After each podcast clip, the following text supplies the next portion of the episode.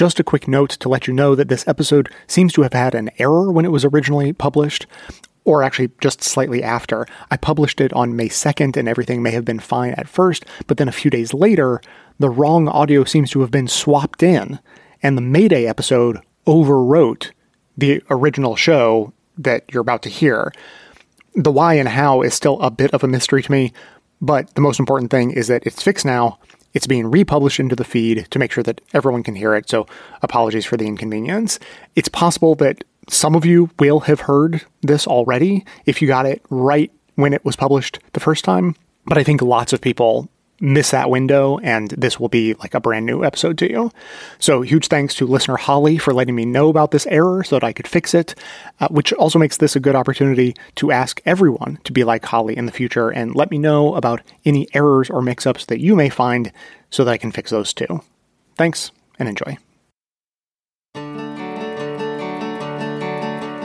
Welcome to this episode of the award winning Best of the Left podcast, in which we shall take a look at the intertwining of oil wealth, philanthropy, and culture washing from John Rockefeller to the sheikhs of the Middle East. Clips today are from Brain Blaze, Ethics in Society, Democracy Now!, Athletic Interest, Second Thought, Freakonomics, Our Changing Climate, and Amanpour and Company, with additional members only clips from Scripps News and Gary's Economics.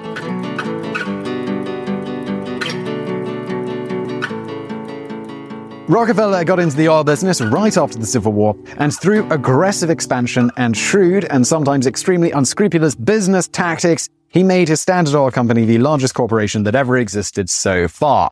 And this dude was rich. Like, it's hard to compare because it was so long ago, but considering the amazing wealth of Jeff Bezos of Amazon, the richest man in the world by far, yeah, he's worth like Jeff Bezos is like 150 some million and Gates is like at 90 something. Jeff Bezos is rich. I, I, re- I really feel like Jeff Bezos, you know you're rich, where you're the richest man in the world and you get divorced and you're still the richest man in the world.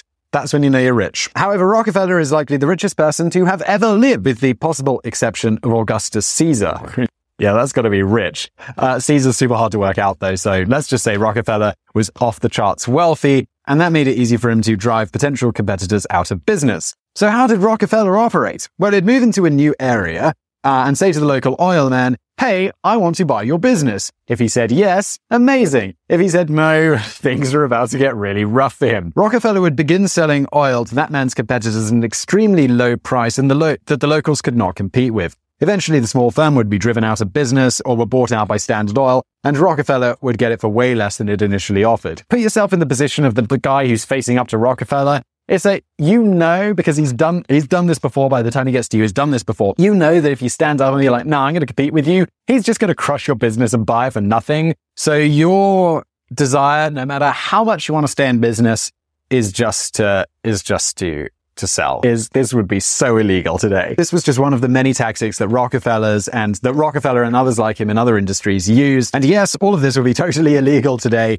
But it was sort of like the business Wild West. Others included setting up cartels. Sounds illegal. It wasn't illegal. It is illegal now. These were unofficial organizations of companies in the same industries, but in other parts of the country. Basically, they'd say, hey, let's not compete with each other. Let's all just set this super high price of a really high margin and we'll all get away with it and get super rich. If laws didn't exist like this to prevent this today, of course this would happen. You'd be like, if I was running a shop and my mate John was running a shop down the street and we sold Mars bars, I would say, I'd go to John, hey John, have, and we were the only source of Mars bars in the town. I'd just say to, and everyone loved Mars bars, you know, so I'm just setting up the situation here. It's obviously fictional.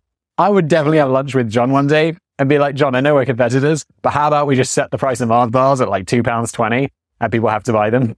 And that's like how it is. And then that would definitely be illegal. Now, this is just economics, but the barons also had a bad rap for the way they treated their labor force. In many cases, such as Rockefeller or Carnegie, another robber baron, uh, he was basically in steel. They had to come, they'd come from virtually nothing, and they believed that anyone with enough drive could make a success of themselves. Workers who wanted better conditions, and in the oil-filled steel mills and coal mines, life could be dangerous and healthy and short, they were deemed troublemakers, and they were dealt with. Many times threats, and many times these were violence. It was basically a situation of, if you want safe conditions, How about no? you can see why these guys got a bad reputation. Many of the larger companies had their own police forces, and in a time where politicians had their hands out, the real law looked the other way. Strikes and other workers' tactics to get better conditions were dealt with ruthlessly, and many people died in the clashes between workers and owners. It's no coincidence that labor unions began in earnest about this time. Workers overheard talking about unions were usually immediately dismissed, many times with a broken arm to show for it. Holy sh- this is bad. I mean, it's super good to be a Rockefeller back in the day, but you don't want to be the worker. These guys got screwed.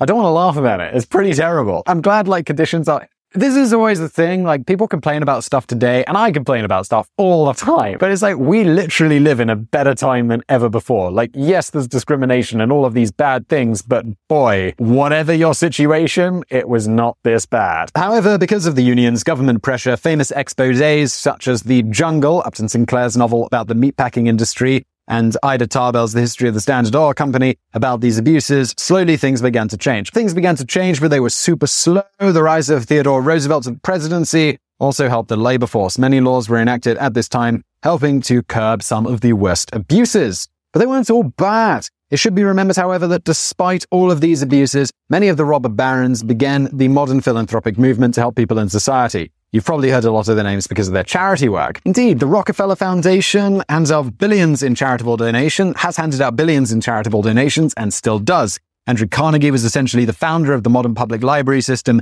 don- donating many tens of millions of dollars to help educate the people. It's interesting. I think these guys, in a way, they come from just a different time. That situation I gave with John and the Mars bars, it's like, in a way, you know it's wrong because people are getting exploited, but it's also the sensible thing. Maybe I don't know, maybe I'm just completely unethical, but it's like I would have that meeting with John and I'd be like, John, what's up, man? We gotta like set the price of Mars bars. It probably should occur to me, but it probably wouldn't. I'm screwing people. Maybe that makes me a terrible person, but I think these guys are a product of their time, evidenced by the fact that they did give a lot of their money away to charity. I think they probably just see it as a game, like making money is business, and then we're good people. We'll just give away a ton of it. Universities all over the country were founded by people like Carnegie and obviously Vanderbilt. I guess there's a famous Vanderbilt University. I've never heard of it. So yes, the good with the bad. These guys just had crazy opportunities and no regulation, and they took full advantage, full all caps. They did. And the repercussions, good and bad, they can be seen today.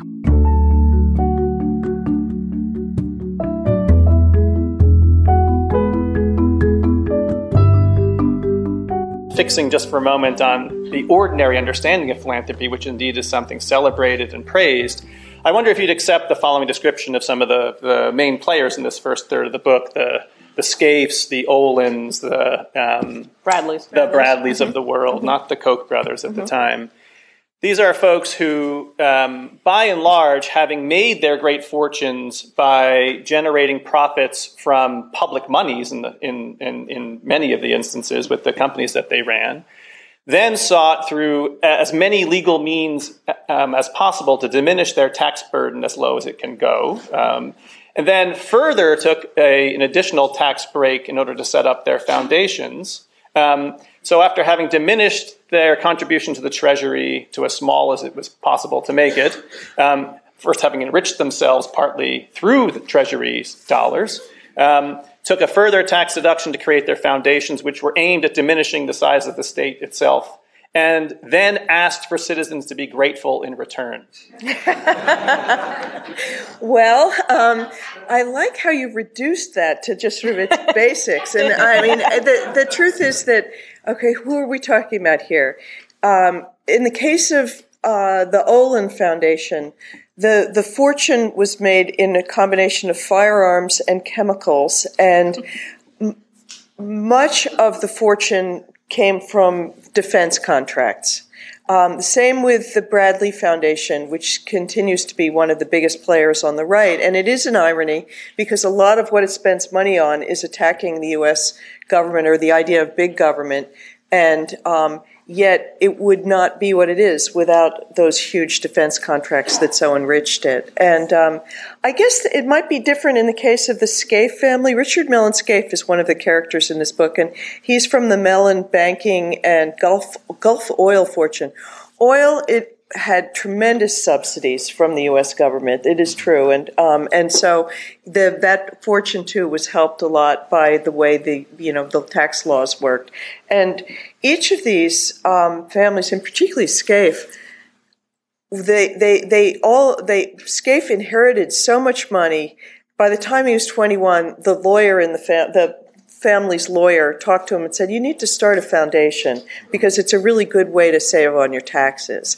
And so, in all of these families, you can see that philanthropy is, among other things, a tax strategy. It's a tax avoidance strategy for them. Mm-hmm. Um, but the weaponization metaphor um, goes further than that because I think anyone who's looked at large philanthropy in this country has seen kind of the defensive use of philanthropy when a corporation or a, a titan, a, a, wealthy individual, is feeling attacked by others. So there's, I mean, I think you can take this all the way back to the creation of the Rockefeller Foundation and the Ludlow, Ludlow massacre in the sense that in order to um, either salvage or preserve a legacy as a as a do-gooder, philanthropy is often the defensive weapon in the case of corporate doings misdoings or otherwise.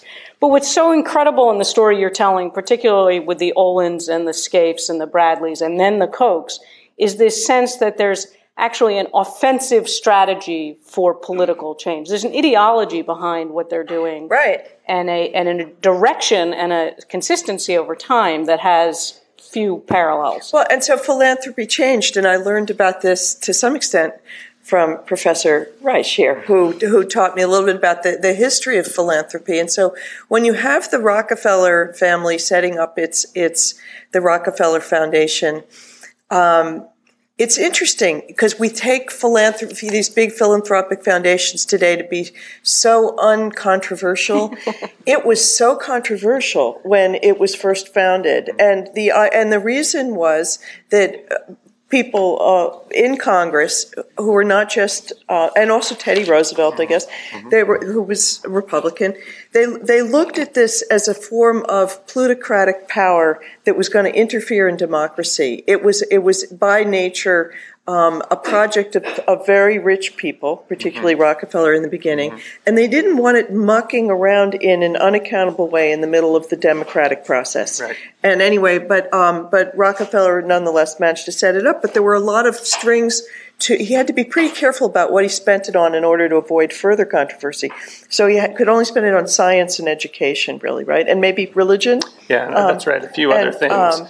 And so so it was it, was much the the philanthropy sort of bumped along in a more traditional way for quite a while. But what happened was originally I think it was the liberal foundations, the Ford Foundation, mm-hmm. started becoming more political first, right in the '60s. That's right, '50s and '60s. '50s and '60s, yeah. and then the um, conservatives who really wanted to change politics um, and wanted to change the direction of the country, they looked at what the Ford Foundation was doing and they thought, we can play this game and we could probably play it better. Mm-hmm. And so they decided to earmark their money specifically to change the politics of the country. And I think that's what's different. It was aimed entirely at changing the politics.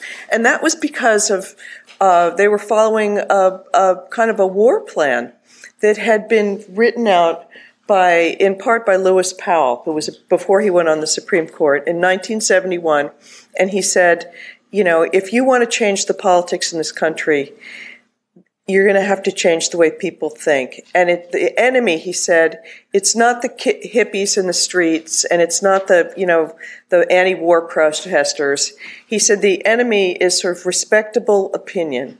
And it's, it's the liberals who are in universities, and they are it's the people the liberal uh, judges and preachers in the pulpits who are liberal and newspaper people yeah, and so. politicians. And he said that and he said if you want to you want to change the country you're going to have to change all of those. And so basically these rich families looked at that blueprint and said okay we'll fund it. Right. We're here for it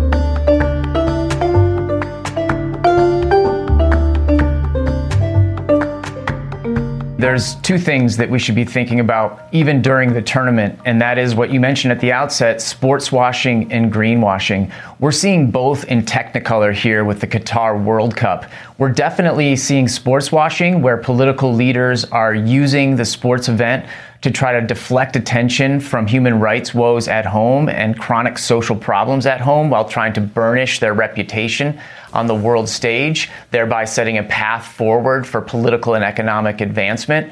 But we're also seeing greenwashing. FIFA claiming that this is a carbon neutral type of event makes a mockery of the concept of sustainability. Carbon Market Watch, a nonprofit group, did an analysis of the stadiums and their carbon footprint in terms of what FIFA said, and they found that FIFA underestimated the carbon footprint of the stadiums by eightfold. It doesn't stop there, Amy. It goes further. Every day going in and out of Qatar, you see 1,300 flights. This obviously adds to the emissions. It's not just humans that are flying in and out of Qatar as well. The actual grass seed that was used to make the fields, both the 130 plus practice fields, but also the eight pitches that are hosting these games, that grass seed came over from North America on climate controlled flights. And these things don't just water themselves, these fields. Actually, they require tons of water, some 50,000 liters of desalinated desalinated water every single day in the summer. And I mentioned it's desalinated, again, a carbon intensive process. And so there's a whole lot to talk about when it comes to the greenwash that we're seeing here, as well as the sports wash of this event. Can you talk about Qatar Energy being one of the sponsors of this event? Absolutely. This is especially ridiculous coming out of the COP27 meetings that we just had in Egypt, where everybody around the world is jumping up and down saying we need to take urgent action when it comes to global heating. And then you have Qatar Energy, this company that has become a sponsor with FIFA, that is a big purveyor of liquefied natural gas and they claim to be a bridge fuel between carbon fossil fuels and to the greener future of wind power, for example. But in reality, it can delay the actual move to wind power. So there's in this moment, post COP27, there's no space for the kind of petro company sponsorships on these big platforms. It is just a pure greenwash through and through. Can any one of these giant sports events, Jules, whether we're talking about the Olympics, the World Cup, the European Games, actually ever be carbon neutral? That's a really good question, Amy. And it's difficult to make one of these events carbon neutral, whether it's the World Cup of soccer or the Olympics, simply because of the size of these events. And rather than think about making the event smaller, listen to what FIFA's doing next. They're talking about making the World Cup field even bigger, having 48 teams instead of 32 as we have this year. We can expect that FIFA will host a 48 team World Cup and in 2026 when the world men's world cup comes to north america. So if you are going to get serious about creating a carbon neutral event you would also bring on independent monitors who could do audits of these numbers and offer best practices moving forward. Unfortunately fifa the world governing body for soccer and the international olympic committee the group that oversees the olympic games are moving in the opposite direction getting more secretive while at the same time amplifying their green claims without letting other people who are independent take a look at them. And this issue of sports washing, Jules, um, uh, you talk, your subtitle of your piece, uh, mega political, uh, what is it, mega events, soft power, and political conflict? Absolutely. So, one of the things that comes up when we hear about sports washing is does this thing work? And what people often have in the back of their minds there is does this work on an international audience in terms of deflecting our attention from some of the problems in the host country or city? But in reality, we also should be thinking about the domestic audiences. Take, for example, a recent sports washed event in Russia, the Sochi Winter Olympics. Ahead of those 2014 Olympics, Russia passed an anti gay propaganda law that got all sorts of attention, and rightly so, around the world uh, for being anti LGBTQ. But inside the country, this actually helped Vladimir Putin. He stood up to the West, the dec- so called decadent West, And his ratings during the Sochi Olympics went higher than ever. He actually had 86% approval ratings by the time that the Sochi Olympics concluded. And guess what? He used those high approval ratings to invade the Crimea between the Olympics and the Paralympics then in 2014. And I think that points up two really important dimensions of sports washing that are often pushed beneath the surface. And one, that is that domestic audiences matter a lot when it comes to sports washing. And two, this isn't just some mere branding exercise. This can actually be a conveyor belt of life and death. Our ad system respects your privacy, but if you'd like to get rid of them entirely, we would love to have you as a member of the show. We say we want to be challenged, we say we want to hear all sides, but that's not how we act when we seek out podcasts. I'm Mike Pesca, host of The Gist, and I'm crazy enough to think that we are up to the challenge. I challenge myself, I challenge my guests, I invite you in. We'll talk about such issues as masks. I mean, I know they work, but on a population level, the evidence is less than clear. Mass shootings, horrible, but they account for less than 1% of all shootings. Do we do ourselves and our society a disservice when we focus on them? These questions and more explored and challenged every day on The Gist, wherever you get your podcasts. Members enjoy an ad free version of the show, as well as bonus episodes and bonus content in each regular episode, plus extremely handy chapter markers that help identify and navigate the clips. Sign up for membership at bestofleft.com slash support.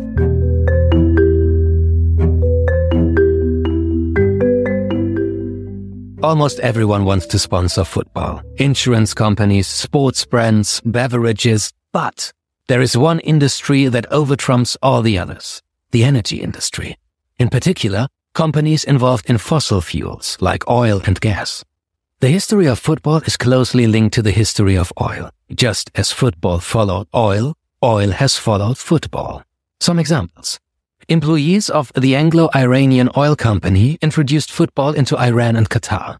Foreign workers operating the oil fields of Romania helped bring football to the country. Most of Romania's World Cup team in 1930 were made up of those employees. Oil money poured into football in the 1940s and 50s. Oil companies and workers founded clubs and established entire leagues and competitions. But over the last two decades, the oil industry has expanded its reach like never before. Gazprom, majority owned by the Russian state, is the world's largest gas company. They sponsor the Champions League. Their CEO happens to be the vice president of the Russian Football Federation, and the company was involved in getting the 2018 World Cup to Russia. Since 2007, they have partnered with the German club Schalke and secured significant influence with their sponsorship money. When Schalke negotiated with FC Bayern over the transfer of Manuel Neuer, Russian President Vladimir Putin personally tried to stop the deal, with limited success. They are also the sponsor of Red Star Belgrade, Zenit St. Petersburg, and used to be the energy partner of Chelsea. Chelsea, owned by oil tycoon Roman Abramovich, is perhaps the most emblematic example of oil money in football. Abramovich injected hundreds of millions into the club, breaking transfer records to assemble a team that would eventually win the Champions League. Five years after Abramovich bought Chelsea, Manchester City was acquired by the Abu Dhabi United Group. Since then, the group has invested heavily and built a whole new football empire of clubs around the world. In France, Paris Saint-Germain was transformed into a super club since the state of Qatar acquired and reinvented the club with its gas money. In Spain, Barcelona traditionally managed without a shirt sponsor for years until they got a massive sponsorship deal with the Qatar Foundation, which is owned by the state of Qatar. Real Madrid's shirt sponsor? You guessed it. So you get the point. Oil and gas money is everywhere in football. But why is that so? It is obvious why Nike or Adidas sponsor football. They want their logos and products to be seen by fans, who then go to the store to buy the football boots of Messi and Ronaldo. But are you going to buy oil from Abu Dhabi because you're a Man City fan? Or gas from Russia because you like watching the Champions League. To understand why oil and gas companies pump billions into football, we need to dig a bit deeper and explore how their industries work. And who could be better suited to help us with this task than Elon Musk? There are time extensions on the game, but the game is going to come to an end. That should be absolutely certain. When he is talking about the game, he does not refer to football, but oil and gas.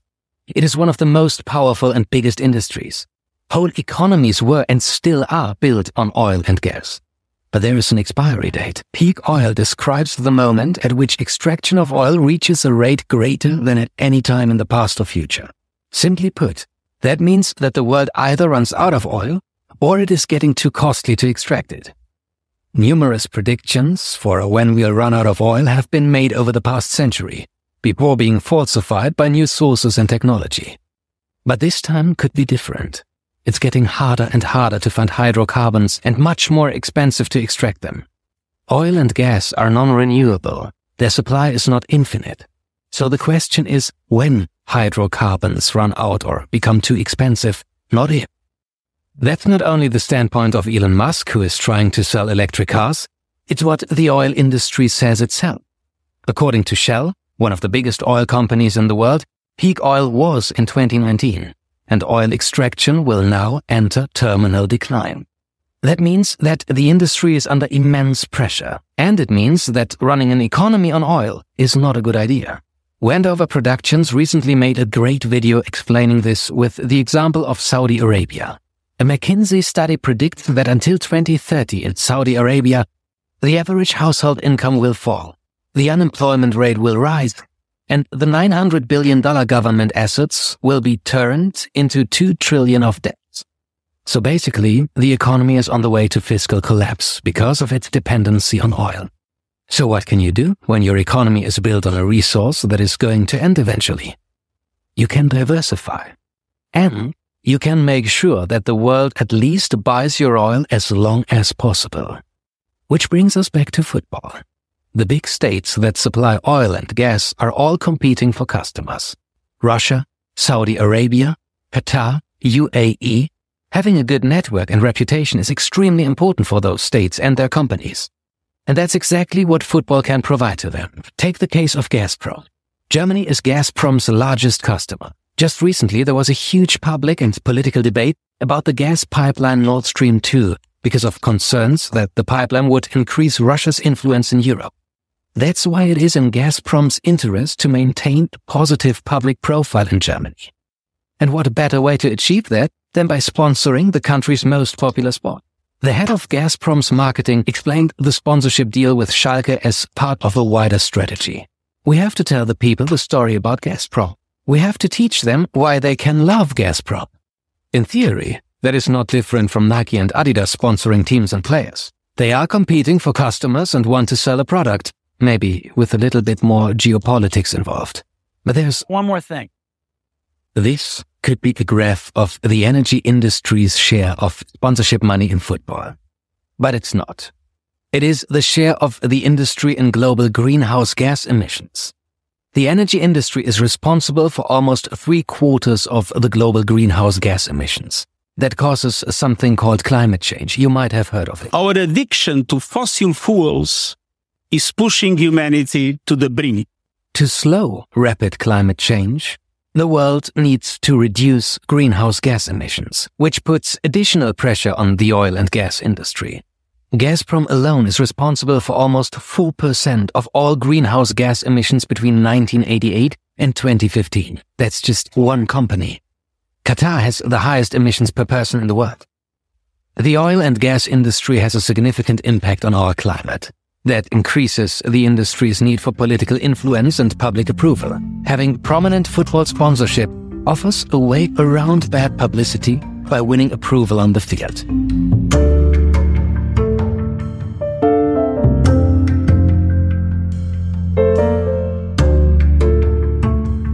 Philanthropy takes people well known for being unredeemable and turns them into saints. People who, despite hoarding a sum of money big enough to outlive them a thousand lifetimes, have given away a large enough amount to demand unwavering support from all of us, regardless of the fact that in the meantime, their wealth grows by more than they give. They get all of our support. All of it. Who today dares to say that Bill Gates hasn't made the world a better place? We could stop at that and we'd already have a pretty compelling argument. Bill Gates made all this money explicitly by being a horrible, ultra competitive, inhuman businessman. exploiting his workers and a market he held a monopoly over just to turn around and launder his reputation with his ill gotten gains. Video over. Capitalism crushed. Come back next week. But there's more. Because there are at least three problems with high profile philanthropy. One, it costs the rest of us money. Two, it might not be happening at all, or really just a tiny bit. And three, it actively breaks democracy. Fun! Let's hit point number one first. You're taking my money, big man. One of the big reasons philanthropists give so much is because of something called the charitable tax deduction, which for legal reasons I am not technically explaining to you right now. Got it? This is just me talking out loud into my microphone, and if it reaches your ears, it's not my fault because I'm not giving you unqualified tax advice, you hear? I'm just talking to myself, which I can prove by saying my social security number out loud. 18326.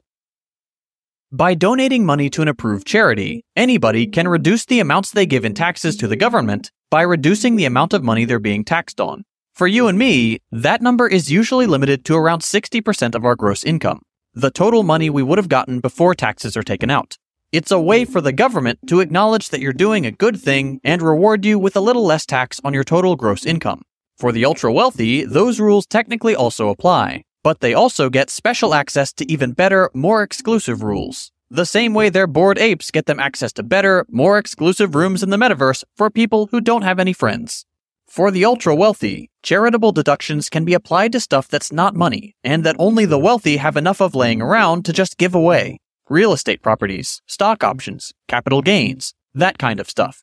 On these assets, the value of which has never ever been hyperinflated and always definitely represents what it's worth, the ultra wealthy can give to charity in amounts that are trivial to them, but that can end up reducing their taxes by up to 74%, according to these two academics who actually know what they're talking about, unlike the disembodied voice reading these words out loud to himself. And that's on top of all the other tax avoidance strategies that these ultra rich parasites take on the corporate side of things, with tax haven companies and loopholes, and the more individual based avoidance schemes we learned about in the Pandora and Paradise papers. Concretely, though, what does using the charitable tax deduction like this mean? Well, it means that for every billionaire, quote, giving a dollar to charity, we'll get to how much that actually happens in a second, you pay 74 cents of it. Because the truth is that if the government isn't getting those 74 cents on the dollar it was planning on getting, it's got two choices. It can either spend 74 cents less on stuff that you would benefit from, or it can get those 74 cents from you instead. Convenient how that works out. And while the 74 cent figure sounds trivial, the real amount is in the billions. Between 2010 and 2014, the cost the rest of us took on was $246.1 billion. Put all those zeros on screen. I don't care how much it cost me in graphics animation. And the thing is that that number has certainly only gotten bigger in recent years as charitable donations increase in size and deduction laws become more favorable to the ultra wealthy. And look, if you divide those billions of dollars up evenly among all of us over the five years, it doesn't end up being a crazy amount per person. But it's money that was supposed to be used on us, and that we weren't supposed to be paying for in the first place. We were supposed to benefit from that money, not have it taken out of our pockets. Because that's the second part of this whole thing. As much as billionaire funded charities want to make it seem like they're actually giving away their dollars and putting them back into your hands through their foundations, they're really not. Like, not at all. Oh man, it's gonna blow your mind when you find out in like 10 seconds. Point number two. Where's that money going, big man? Every time you hear of a guy like Bill Gates giving away some 20 gorillion dollars to the Gates Foundation, only 5% of that money will actually go to charitable causes. The absolute minimum required by law. The 95% that's remaining? Why, that goes into the foundation's investment portfolio, of course. You can't run a good charity without hoarding money, silly. Don't believe me? Sources are in the description, as always. I don't just make this stuff up. It's section 4942 of the Internal Revenue Code, and every foundation has clearly understood it to mean don't give more than 5%. The bottom line is that we are a simple rounding error off from the Gates Foundation using all of the money it gets from its key investors, Bill Gates and Warren Buffett, to do exactly the same stuff it would be doing outside the charity putting it into stocks. Not only that, it's the kind of stocks that make whatever the foundation is trying to do irrelevant. Charitable foundations, including the Gates Foundation, invest in the same profitable companies every other slimy stock portfolio invests in. Fossil fuels like BP, Shell, and Total, junk food like McDonald's and Coca-Cola, mining companies like Rio Tinto, brands politely referred to as agribusiness companies like Nestle and Unilever, weapons manufacturers like BAE Systems, and a whole lot more companies that can all easily fit into the we love to commit human rights abuses list. Considering this is where 95% of the foundation's funds go, this is where it has the most impact on the world.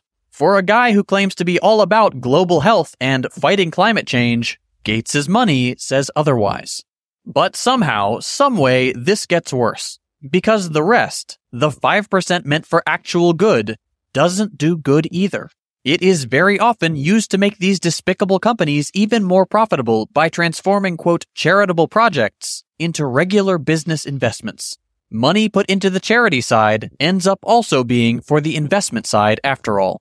Take just one example. In 2014, the Gates Foundation had $538 million worth of shares in Coca Cola. That same year, one of its big charitable projects was training 50,000 farmers in Kenya. The president of the Gates Foundation's Global Development Program said it was all about, quote, empowering small farmers to increase productivity, improve crop quality, and access reliable markets, which is critical to addressing global hunger and poverty. But what was that project really about? making that investment in Coca Cola shares more profitable by training those farmers to produce passion fruit destined for the Coca Cola Company. Charity for profit. What a dream. And all across the charity's philanthropic involvement, the story is the same.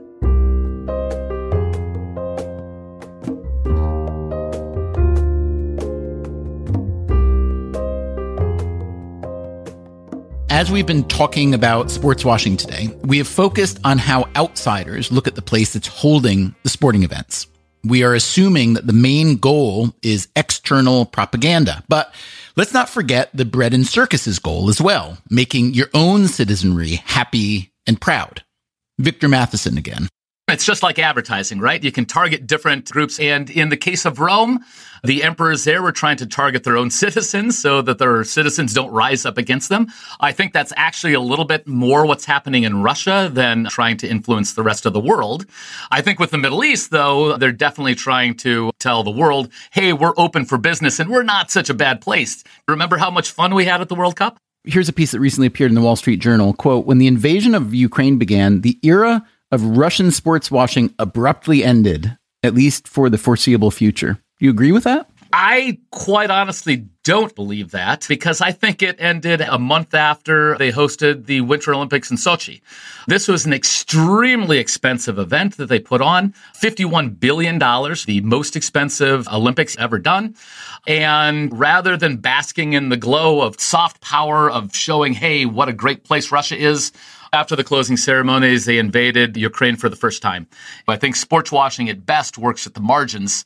It's not going to erase tanks rolling across a border. Talk to me for a moment about the 1936 Olympics, which Hitler meant to be a showcase for Aryan dominance and for his ideology. So, what happened there? It's not that Germany was trying to say, hey, this Nazism, it's not that bad. What they're trying to do there is they're saying the new German way is most powerful, and we're going to project power to the rest of the world through this great event. So, how much did Jesse Owens ruin Hitler's Olympic party? Certainly some. If this is a big show of Aryan dominance, it didn't go so well when the great Jesse Owens, the African American track star, wins four gold medals, putting a bit of a nail into that coffin.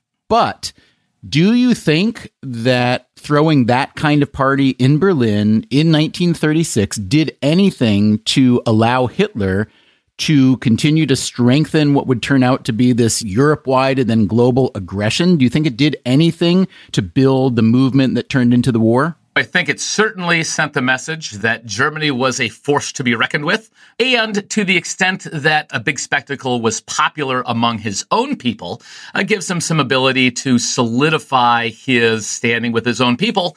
Because if you're going to engage in a half decade long world war, you at least have to have your own people behind you, which of course he did for a while there. Are you familiar with an idea known as the Streisand effect? yes. So I feel a little weird uh, as an economist talking about Barbra Streisand, but the Streisand effect basically comes from the idea that if you advertise things, people actually come and say, oh, we're going to look more deeply into this. So if you have things to hide, maybe you don't want to draw attention to yourself. Yeah, I think what happened is that a photograph of her house on the cliffs above the beach in Malibu was made public and she felt her privacy was invaded and she sued, which ended up calling even more attention to the situation. And now everybody knew where Barbra Streisand's house was. Along those lines, do you think that when a country like Russia or China or Saudi Arabia or Qatar engages in what we consider sports washing, do you think it backfires that they're pulling a Streisand and focusing attention where they'd rather it not go? I think we can look at two potential things where this is the case. If we go back to the Winter Olympics in Sochi, a huge amount of attention was placed upon the fact that this was by far the most expensive games that have ever taken place, which got a lot of people thinking, well, why in the world would someone spend $51 billion putting on this event? And how in the world can this event be $51 billion? Is this just all corruption? And what do the people think about their money in a moderately poor place like Russia being spent on a three week party. I think even more so when we're looking at the World Cup that's going to come up here in Qatar. This is a place where I think 95% of Americans couldn't have identified Qatar on a map a decade ago. A lot more of them probably can now. But it also means that we're learning a lot about Qatar. And what have we been learning? Well, some things are good, right? Al Jazeera, as much as it sounds scary and foreign to Americans, it's actually a pretty good news organization. And that's in Doha, in the capital of Qatar.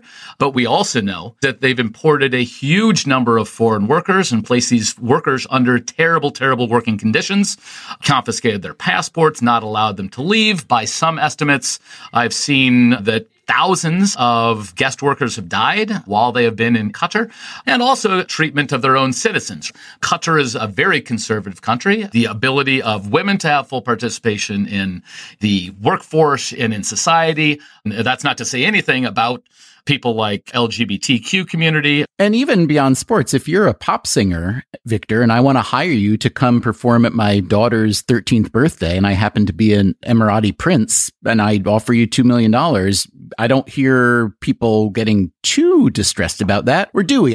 So you certainly do see some people turn that money down.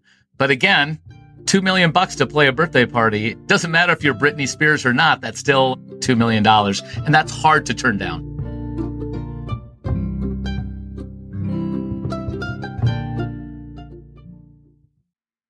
We say we want to be challenged, we say we want to hear all sides, but that's not how we act when we seek out podcasts. I'm Mike Pesca, host of The Gist, and I'm crazy enough to think that we are up to the challenge. I challenge myself, I challenge my guests, I invite you in. We'll talk about such issues as masks. I mean, I know they work, but on a population level, the evidence is less than clear. Mass shootings, horrible, but they account for less than 1% of all shootings. Do we do ourselves and our society a disservice when we focus on them? These questions and more explored and challenged every day on The Gist, wherever you get your podcasts.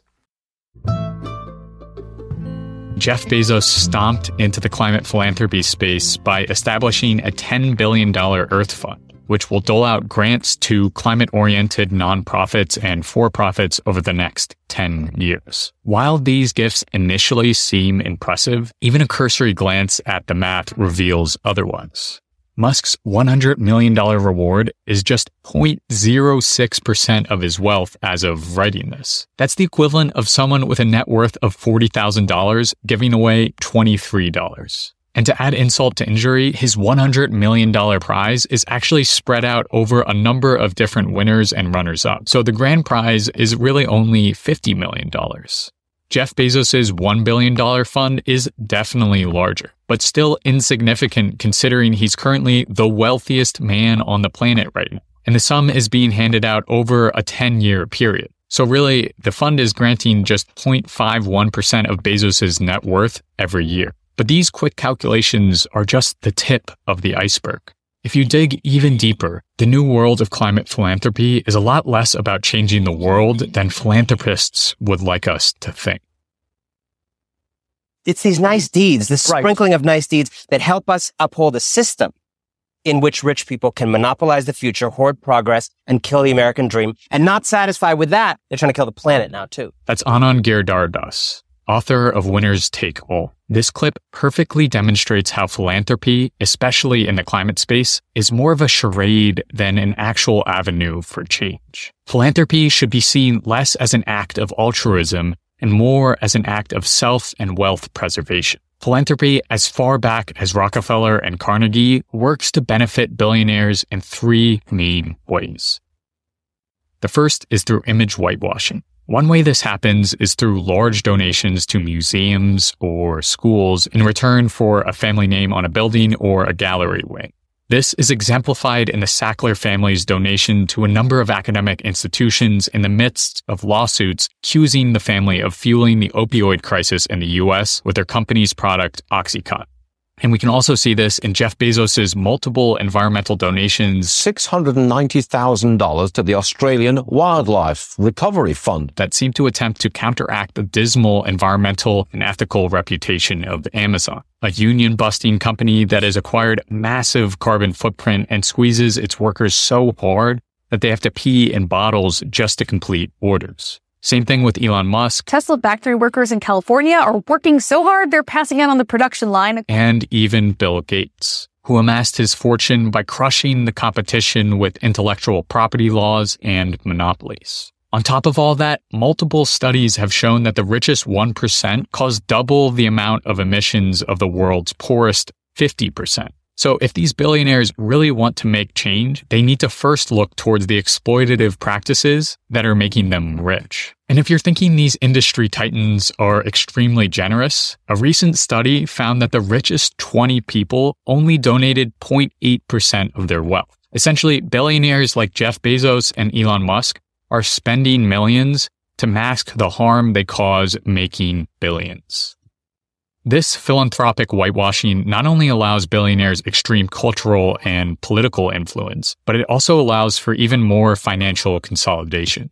The way the US tax code is set up, which is where most of the richest people live, the government essentially subsidizes big ticket giving. When a billionaire like Bezos puts billions of dollars into a donor advised fund or gives to a nonprofit, He's then able to write that amount off in his taxes. Essentially, when Bezos donates $500 million to wildfire relief, he is then taxed less because of that. This robs the government and people of vast sums of money and then only returns a semblance of that capital under the control of billionaires. This is an inherently undemocratic way to decide how money is distributed in our society.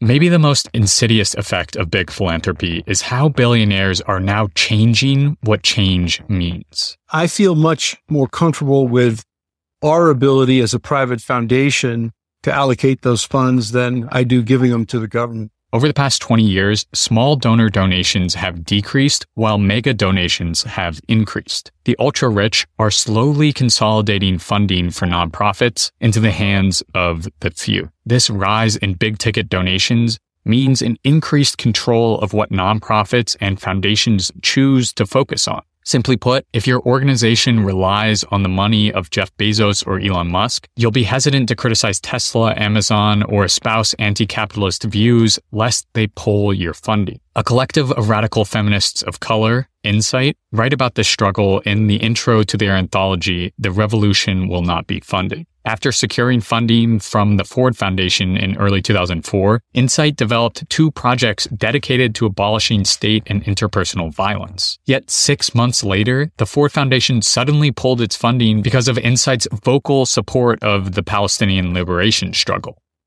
On a more personal note, this year I took a sponsorship from Bill Gates' private office to promote his new book, an act which I very much regret. Not only were some of the solutions in his book questionable, but I had to water down my criticism of Bill Gates to one line for fear of losing the sponsorship. I've since redistributed the money I received from the sponsorship, but the mere act of self censorship was illuminating for me. If I, who wasn't reliant on that ad revenue to continue the channel, wasn't able to criticize Gates, what does that mean for a nonprofit whose very existence is tied to the quote unquote generosity of the billionaire class? Both these instances revealed the power of financial donations as a way to control progress. Big gifts come with big asterisks. Some stipulations might just be a name on a building or a seat on the board, but some can also mean dragging organizations away from radical change and into tinkering with the status quo. They co-op organizations and even whole departments in universities and steer them with financial capital away from substantial systems change. This is at its core undemocratic.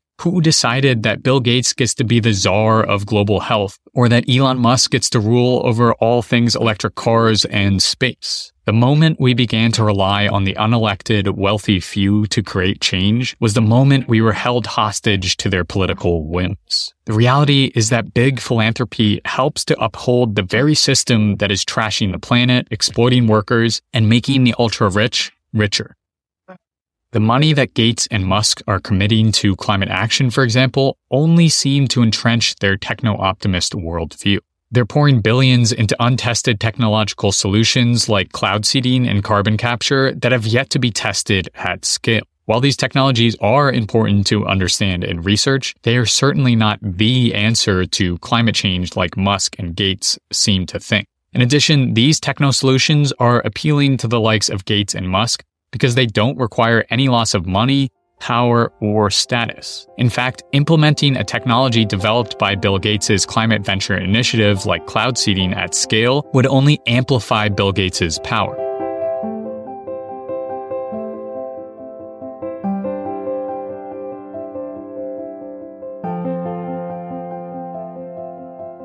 What is it in us that gravitates to these billionaire sugar daddies and sugar mommies when we feel scared for our society.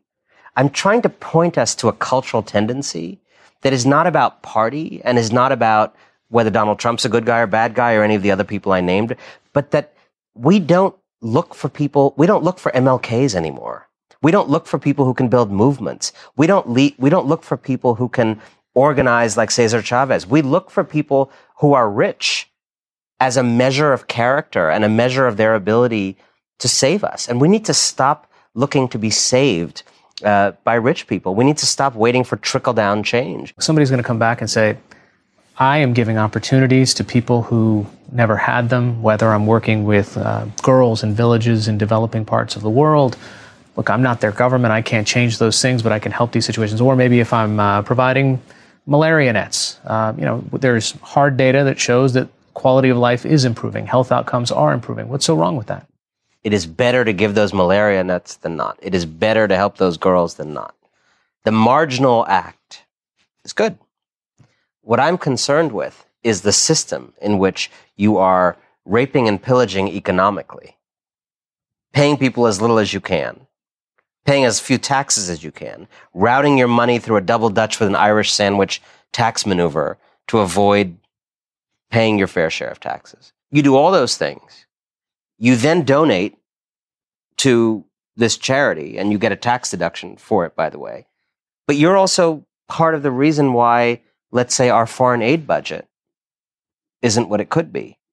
Because you did all those things to avoid the government having money. You are part of why those kids that you're trying to help in inner city Detroit, you're part of why their lives go the way they do because you refuse to employ their parents in a steady way and pay them proper benefits. So what I'm advocating for is people owning the fullness of their contribution to the world, not allowing a single gesture over here to define them, but asking, were you involved with the problems? And how could you get your whole life, your regular life on the side of justice, not just your side hustle?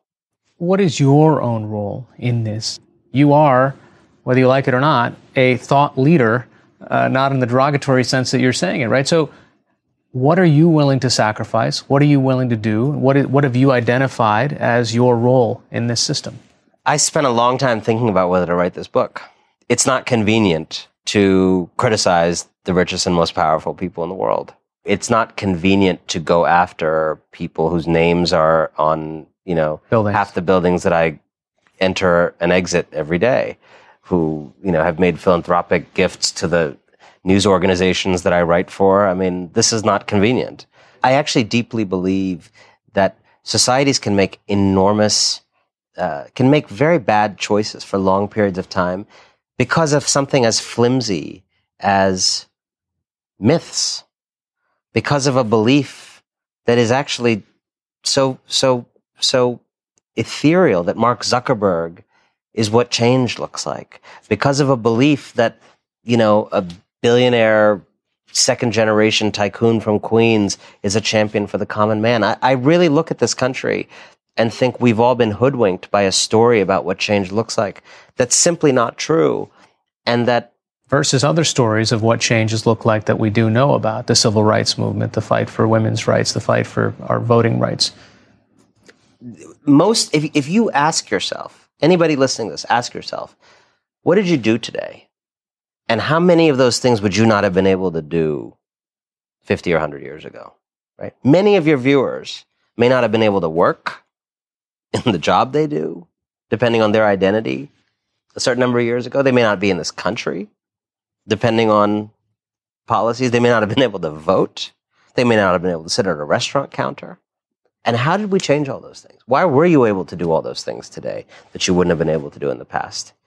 Because rich people threw you some scraps? I don't think so.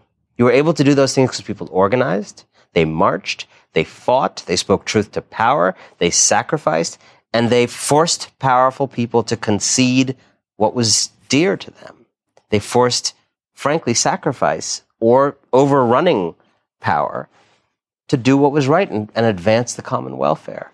And I think we've lost that whole vocabulary in a blizzard of vocabulary about leverage and scale and synergies and efficiency that is very good at solving some kinds of problems, but doesn't actually comport with what it takes to advance social progress so, what are the solutions that those individuals and others should take? What are steps that they can take now, either in policy prescriptions or lobbying, um, and sacrifices that they can make that would be part of this much larger systemic solution that you're asking for? There's a fascinating movement that I write about in the book called B Corps, B Corp benefit corporations. These are companies that voluntarily certify themselves as not being evil, not being predatory, not dumping externalities into the society. They pay people well. They respect the environment. They don't cause social problems. Um, that's great. I think an interesting idea that's emerging. Elizabeth Warren has a proposal to require every company in America to be a benefit corporation. That may be too far. I think an interesting half measure would be to give a corporate tax break to companies that don't dump social problems into our laps relative to companies that do. That's an idea. Um, I think there's we need to really think about civic participation again and that's all the people running for office, particularly the record number of women running. But there's another thing, you know, I think for young people, when, when young people see a problem in the world that they want to do something about, they have been trained by this kind of business culture of the last generation to think of private businessy fixes, right? You see a problem, you think, oh, I'm going to start a cupcake com- company that donates to that problem. Or, or you see a problem, you say, I'm going to start a charter school. I think we need to shift our orientation. When you see a social problem, think of what a public, democratic, universal, and institutional solution to that problem would be. What would solve that problem at the root and for everybody? I think we should think about things like people who do public service. We absorb their tuition debt as a society. Let people who teach or serve on city councils or serve on county councils or work as even activists perhaps, let's absorb their tuition. And people who want to go work in finance, great, good for you you may pay a little more for your for your education. I think there's a lot of things we can do to reorient this country to being more public spirited again. You know, it, it, not in every every age has its own kind of temper, and I think we are part of what I'm arguing is that we're living in a world in which we have over-indexed on private endeavor. We've created amazing things privately. We have, I don't think anybody would say we don't have enough great companies in America. I don't think anybody would say we haven't innovated enough. We haven't come up with enough great stuff. The problem is we haven't made all that work for regular people so that we have not just innovation, but progress, if progress is defined as most people getting ahead. And I think the, the temper of this time that is coming, and the time, I would say, almost the post Trump era, if we start looking ahead, is that it needs to be an age of reform. And I think we're simply overdue for another age of reform in American life.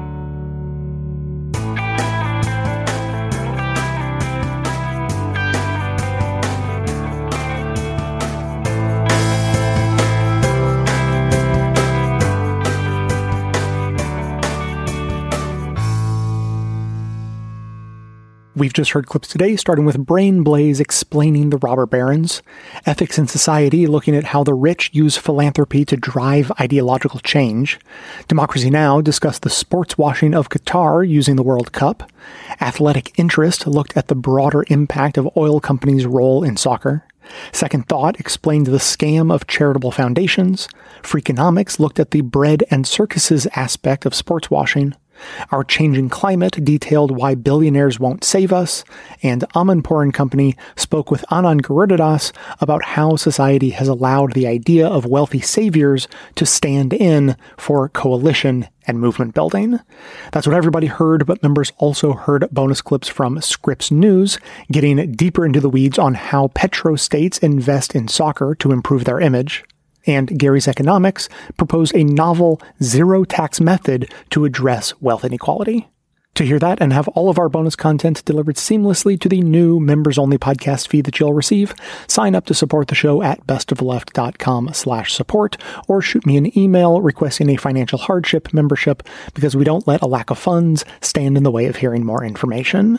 And now we'll hear from you. The first message is the last follow up we'll hear from Boris in Belgium, who I had a discussion with over the past couple of episodes uh, in the comment sections in response to his thoughts on the J.K. Rowling episode. And after that, we will hear from Dave from Olympia, who will be referring to comments I made last fall. Dave doesn't keep up with the show in a super timely way. So he's commenting on something I said last fall after watching the new trans and non binary characters in Star Trek Discovery. My point was that representation in pop culture isn't just about making marginalized communities feel included, as I had previously thought, more or less but that representation itself literally changes the mainstream perspective on those marginalized communities by helping to normalize their existence in the minds of people who may otherwise have chosen to ignore or avoid them.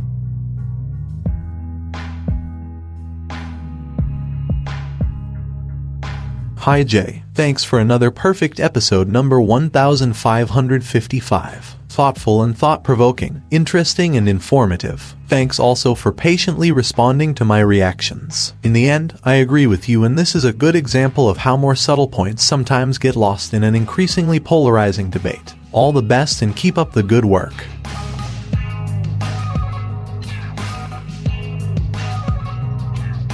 Hello, Best of the Left. Uh, this is Dave from Olympia. I am in a bit of a time warp again, but it's it's split between newer episodes and old ones. But uh, back in October, uh, your episode on the protests in Iran, there was an ending analysis where you talked about the uncanny valley and pattern recognition, and I thought it was really really insightful. It's an idea I'll probably borrow in the future no notes, if, if only an extension, is that seeing that pattern that you're feeling uncomfortable, that's a flaw in your pattern recognition system. And you need to, you know, train your algorithm, so to speak, to be aware of that situation and recognize it accurately. It's what our published still is called the, the is ought. You know, what what is isn't always what ought to, to be just because something exists or is natural or is a reaction that you legitimately had doesn't correlate one to one with that being the morally correct thing. Very similar to the idea that, you know, well, it's legal, it must be right. Anyhow, thank you very much.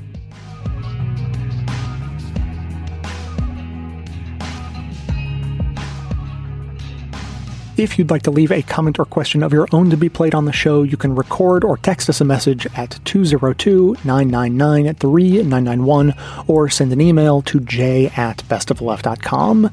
Boris, I am glad that we got that settled so peacefully. There was actually a clip in the previous episode where two people were arguing a little bit, but ended up being really appreciative of the opportunity to widen their perspective.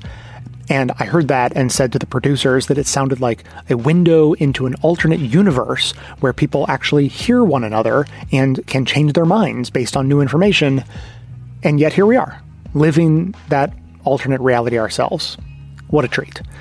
And to Dave's comments, I feel like the is ought problem is pretty much the basis for all politics. There's what is, and there's what ought to be, and politics is the fight over whose ought gets to be turned into tomorrow's is. As Dave was describing, the is of a theoretical person's truly felt response of discomfort to the existence of a, a trans or non-binary person, for example, that that doesn't then mean that those feelings are how they ought to feel or, or what we should think of as the moral way to feel. I couldn't help but think about the theoretical religious conservative out there making the exact same argument that just because gay, lesbian, bisexual, transgender, and non binary people are part of reality it doesn't mean they ought to be. And just like that, bizarre world logic strikes again, and you can understand to an extent how absolutely logical they feel they're being. And the fight carries on. As always, keep the comments coming in. You can leave a voicemail, as always, or you can now send us a text message through standard SMS. Find us on WhatsApp or the Signal messaging app, all with the same number, 202 999 3991, or keep it old school by emailing me to j at bestoftheleft.com. That is going to be it for today. Thanks to everyone for listening. Thanks to Deon Clark and Erin Clayton for their research work for the show and participation in our bonus episodes. Thanks to the transcriptionist trio, Ken, Brian, and and LaWendy for their volunteer work helping put our transcripts together. Thanks to Amanda Hoffman for all of her work on our social media outlets, activism segments, graphic designing, webmastering, and bonus show co-hosting. And thanks to those who support the show by becoming a member or purchasing gift memberships at bestoftheleft.com slash support through our Patreon page or from right inside the Apple Podcasts app. Membership is how you get instant access to our incredibly good and funny bonus episodes, in addition to there being extra content content, no ads, and chapter markers in all of our regular episodes, all through your regular podcast player. And you can join the discussion on our Discord community. There's a link to join in the show notes. So, coming to you from far outside the conventional wisdom of Washington, D.C., my name is Jay, and this has been the Best of the Left podcast, coming to you twice weekly, thanks entirely to the members and donors to the show from bestoftheleft.com.